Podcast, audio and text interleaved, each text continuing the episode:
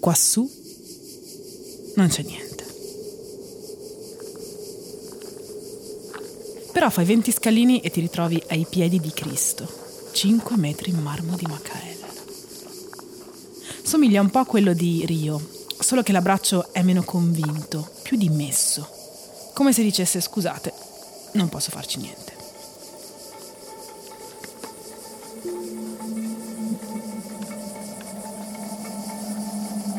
Intorno alla statua ci sono carte di cicles che l'erba secca tiene su, come in un eterno stage diving. Passa un uomo col cane. Il cane ha le pulci. Il padrone non è messo meglio. C'è un campetto deserto, in cemento. Aspirapolveri parcheggiate all'angolo. Renault abbandonate targate 1973.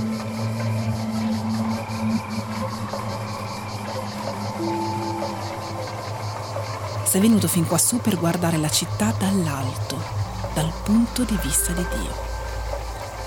Proprio come nell'anfiteatro greco e nei barrios di Bogotà, i quartieri alti, i quartieri in alto, sono i più poveri, però sono anche quelli che offrono la vista migliore. Vedi tutto, senti amplificato. Quassù i grilli cantano così forte che a volte li confondi coi guizzi elettrici dell'alta tensione. Fa caldo, l'aria frigge. Allora guardi giù.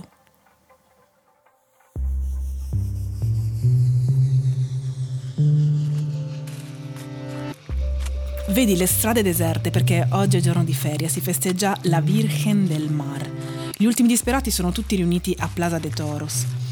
Conti un paio di vecchi, qualche signora, un ragazzino e poi c'è un giovane uomo, piuttosto alto, l'uomo ha un lieve ritardo mentale. Sono tutti in piedi fuori dall'arena. Dentro un giovane torero se la sta vedendo con un toro. Ha 20 minuti di tempo per farlo fuori, dopodiché il toro capirà il gioco e tutto si farà molto molto difficile. L'intelligenza della bestia è lenta ma plastica. Per questo i tori vengono portati in arena prima che abbiano compiuto il quinto anno d'età, cioè prima che sviluppino l'intelligenza tale per capire che la corrida è una fregatura. Di tanto in tanto il giovane deficiente si alza sulle punte, butta un occhio dentro e urla L'ho matao, l'ho matao! Va avanti così per mezz'ora e tu non capisci se stia aspettando la morte del toro o quella del torino.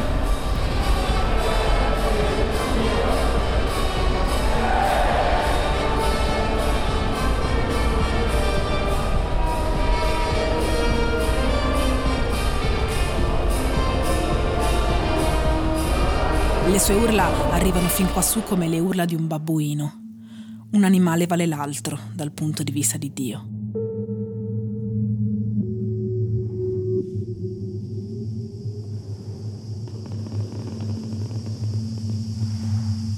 Ti sporgi un po' più in là e vedi la costa, vedi il lungomare. Ti viene in mente che ieri sera sparavano i fuochi d'artificio. I bambini prendevano il gelato le madri sorvegliavano dalle panchine, gli adolescenti mangiavano la pizza tutti in tiro.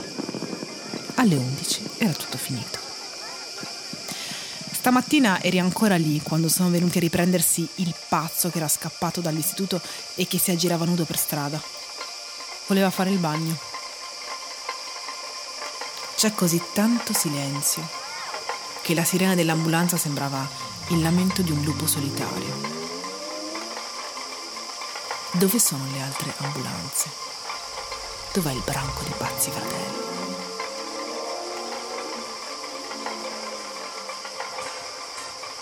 Dal centro della città parte la strada per Cabo de Gata. Chilometri di niente. Costa arsa puntellata quella da serre, serre come tende di beduini che fossero scappati improvvisamente oppure rapiti dagli extraterrestri. Uno dei villaggi di Cabo de Gata si chiama la Isleta del Moro. Si dice che i suoi abitanti siano tutti pazzi per via del, del vento. Così vai lì e glielo chiedi. È vero che siete pazzi? Ti dicono di no, però ti raccontano di quella volta che una inondazione ha travolto una mandria di cavalli e ha riportato le carcasse a riva. In piazza alla Isletta c'è un'automobile abbandonata. Finestrini all'ingiù autorati accesi. Sei ad Almeria, sei in cima al mondo. Almeria da Almereia, torre di osservazione. Il mondo dal punto di vista di Dio. Ed è in questo momento che lo capisci, che per raccontare una storia dovrai scendere, dovrai guardare un uomo dal punto di vista di un uomo. Quell'uomo cammina adesso nella parallela al lungomare, ha una fila di denti perfetti, un taglio che va dall'orecchio al collo. Un cancro alla gola. Malattia. ¿Cómo has curado el, el El cancro? cáncer, I went through their process con el chemotherapy and radiation.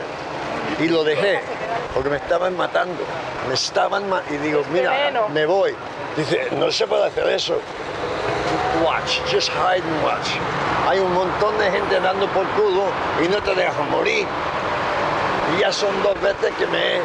Y la próxima vez lo tengo hecho en escrito que me tienen que dejar ya. No more uh, wonder drugs because the side effects son tremendos. Y, la, y si uno no tiene, y lo estoy viviendo todos los días, la calidad de vida que tenías o conocías o conoces o esperas, tírate por un puente and hope for the best.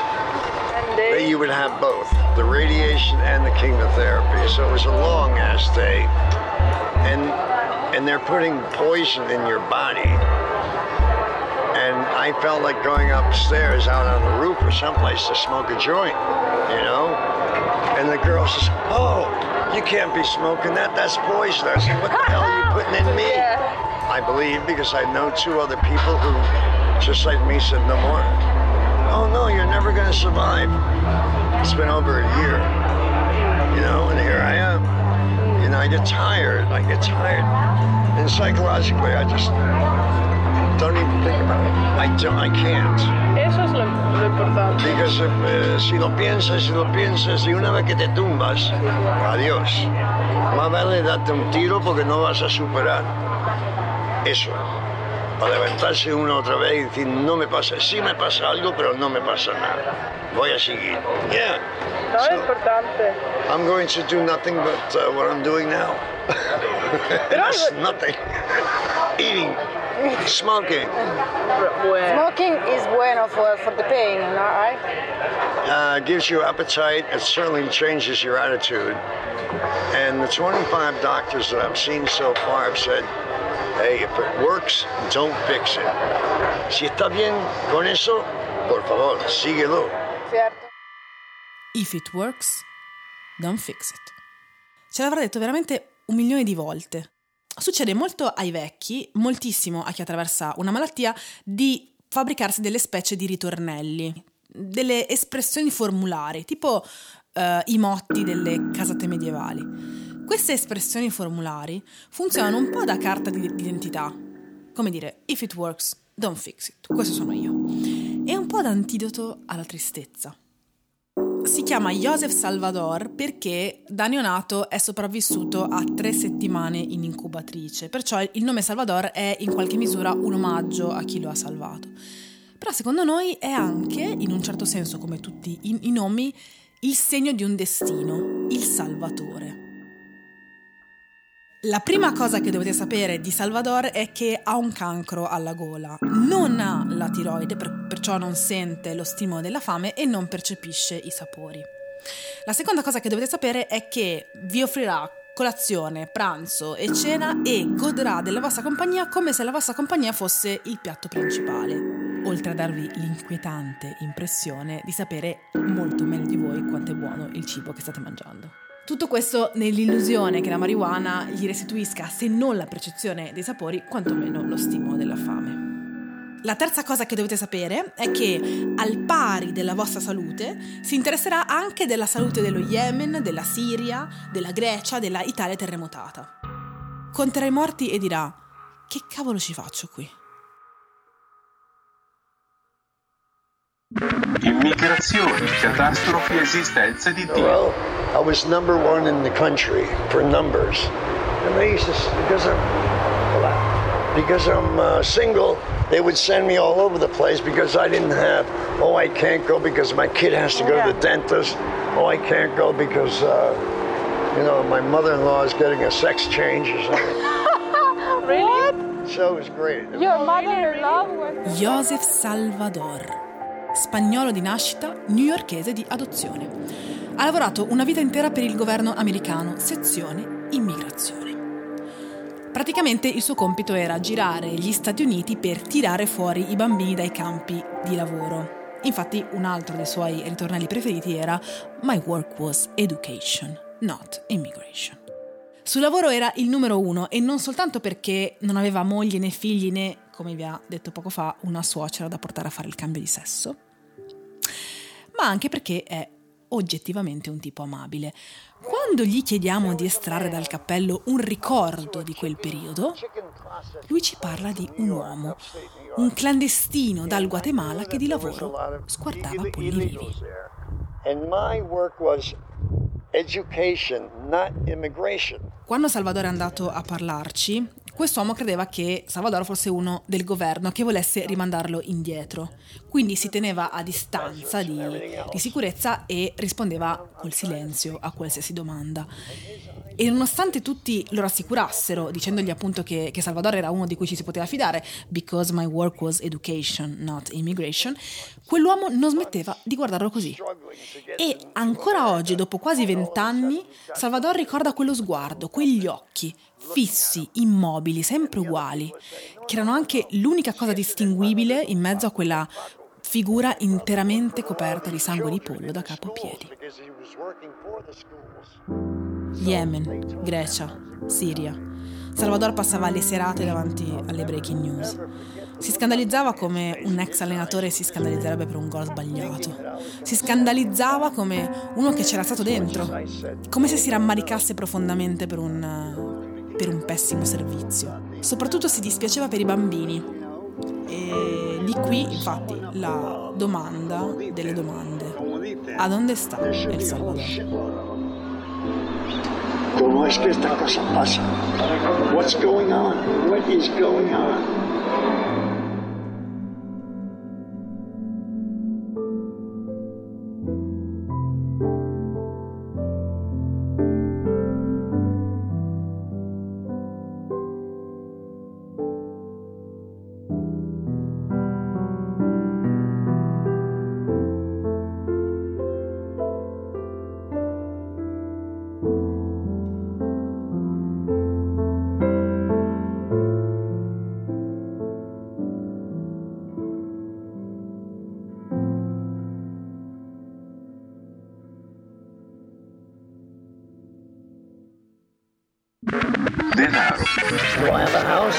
A beautiful house and a lot of property on a river, the foot of the mountains.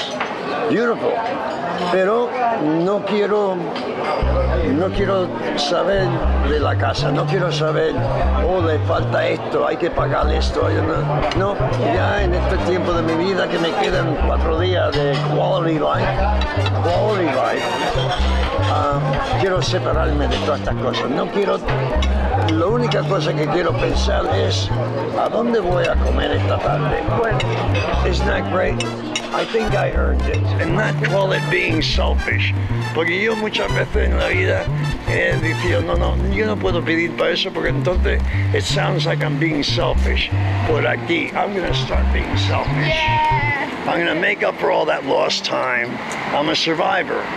When you're a student, anything, you know, I, I've been I've been a worker without money. Yeah, yeah, of course. You know, hay muchas veces que te, te pillas sin dinero. You know, things happen. And so I never was really able to enjoy. Yeah, yeah. Cuando tienes la edad mía y se te entra casi dos mil, now that I'm, I'm running out of time, I got $2,000 a month to spend. No. And I blow it. I spend it. You know, that's what it's there for, I guess. Salvador è ricco, ricco sfondato. E lo è nell'unico senso possibile. Ha un sacco di tempo per sé e non deve preoccuparsi dei soldi, oltre ad avere un paio di ettari di proprietà nella campagna newyorkese, ma questo è un altro discorso. Per lui il denaro è energia che fluisce e lo è veramente, non come in quegli inquietanti esercizi di visualizzazione creativa. Lo è perché fa l'elemosina, dà il doppio della mancia, compra cose inutili per fare piacere a qualcuno, fa colazione al bar tutte le, le mattine e ogni tanto paga perfino l'affitto a chi non può permetterselo. I've always thought that in order to have a good time, travel well, eat well, sleep well, you have to have the money. Pues sí, pero no prestado. No diciendo, pues mira, I'm going to get a hold of American Express and run up my credit card. I don't care. No, because you're never having a good time because you're always wondering, uh-oh, I shouldn't have had that $30 steak. I should have had that $2 hamburger. Yeah. You know, and, and now, at this age, hell, it makes a lot of difference when you have the money and you don't care. You just don't care. And anymore, I just don't care.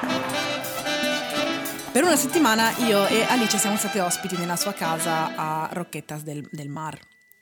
Cioè, io e Alice, quelle che hanno girato per il Mediterraneo per un mese con 1000 euro in tasca. In realtà, e questo lui lo sa, se io e Alice avessimo potuto permetterci una stanza d'albergo, semplicemente non ci saremmo mai eh, incontrati.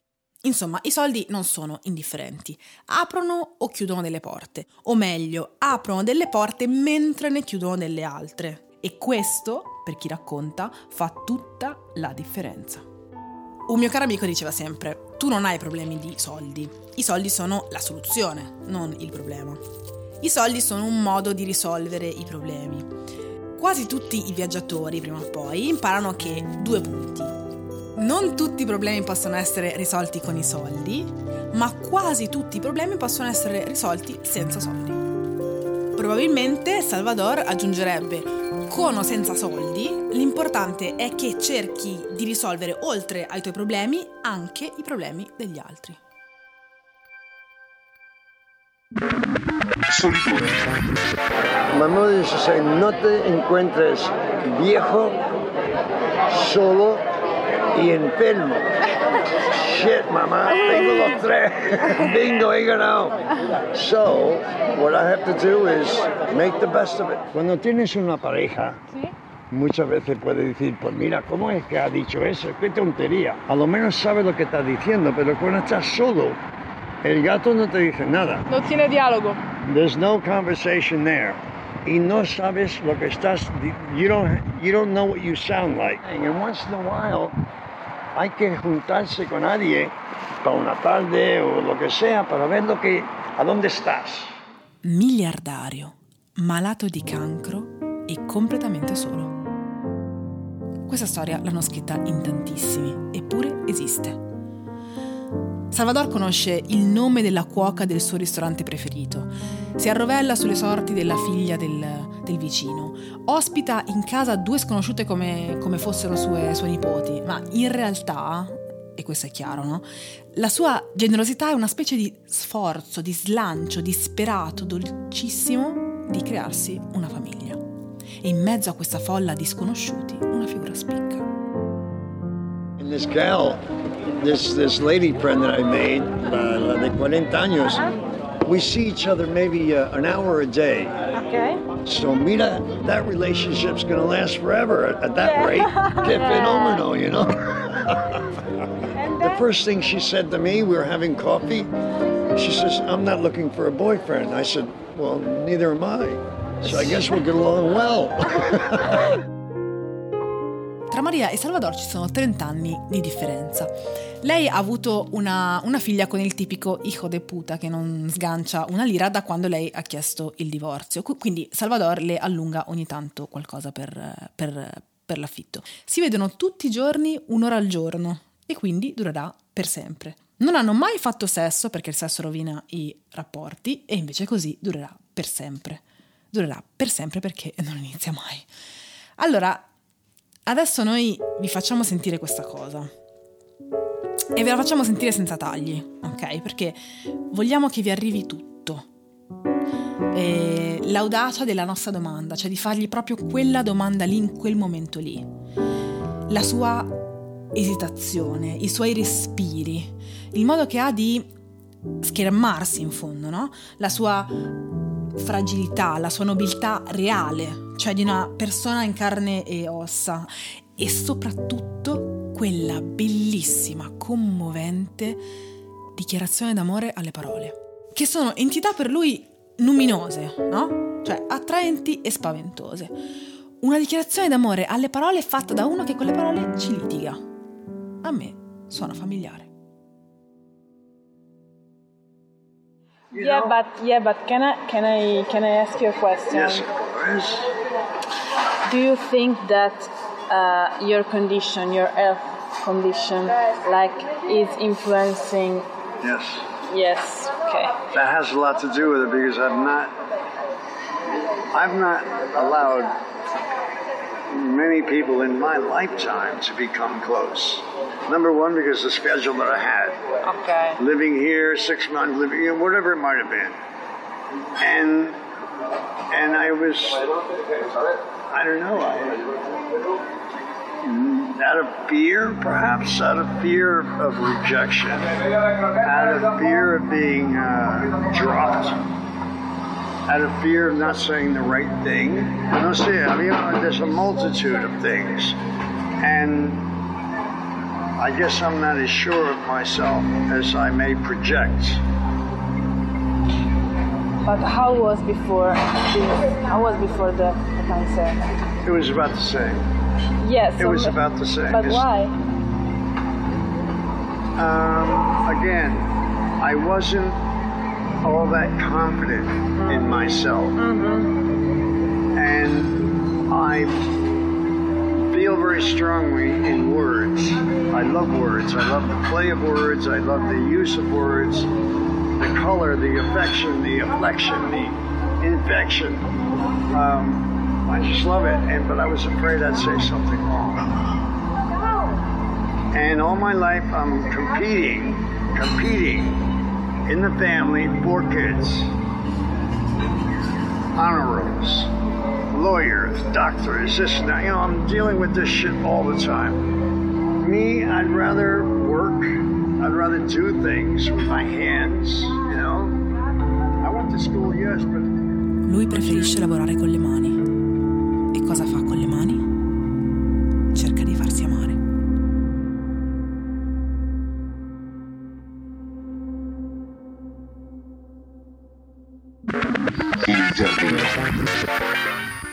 Tenía más de 300 olivos que yo planté cada uno.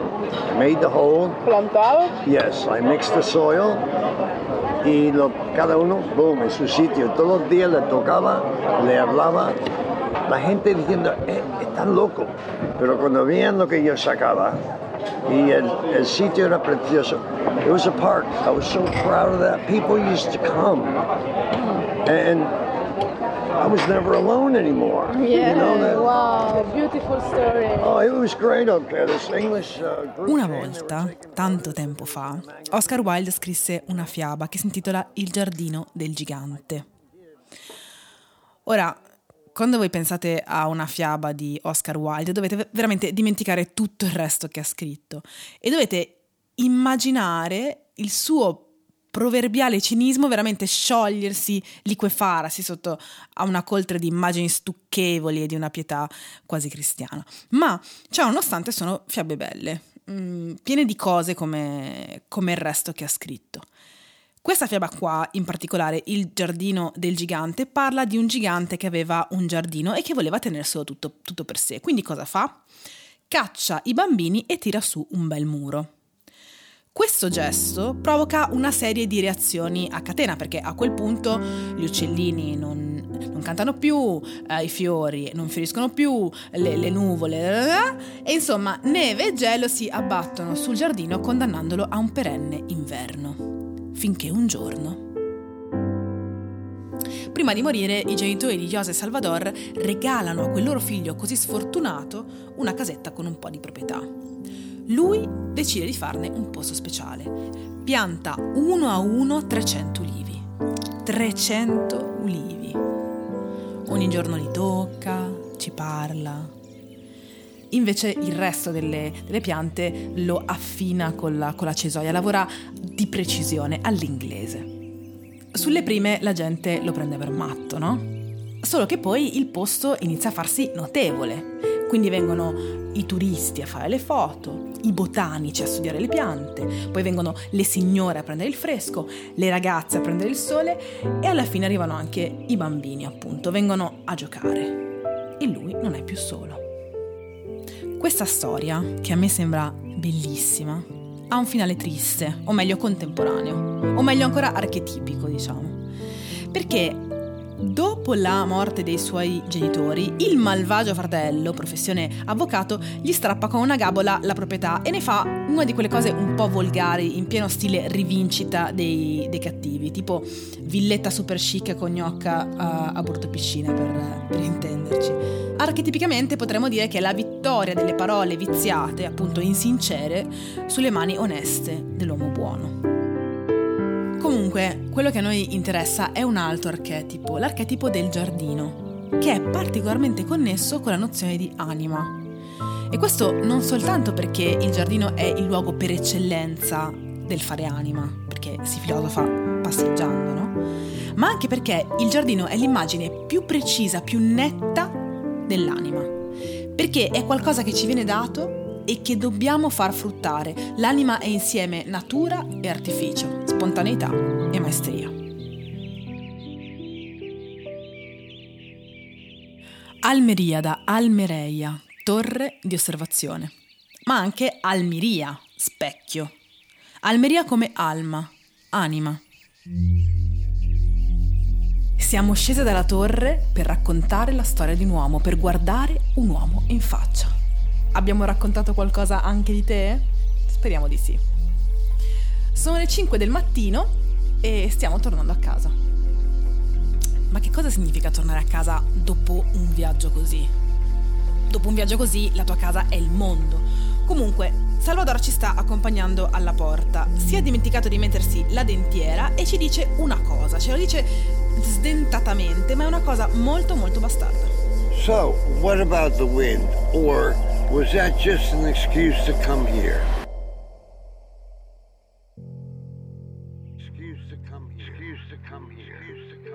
Ottima domanda. Allora, cosa c'entra il vento con Rosa dei Venti?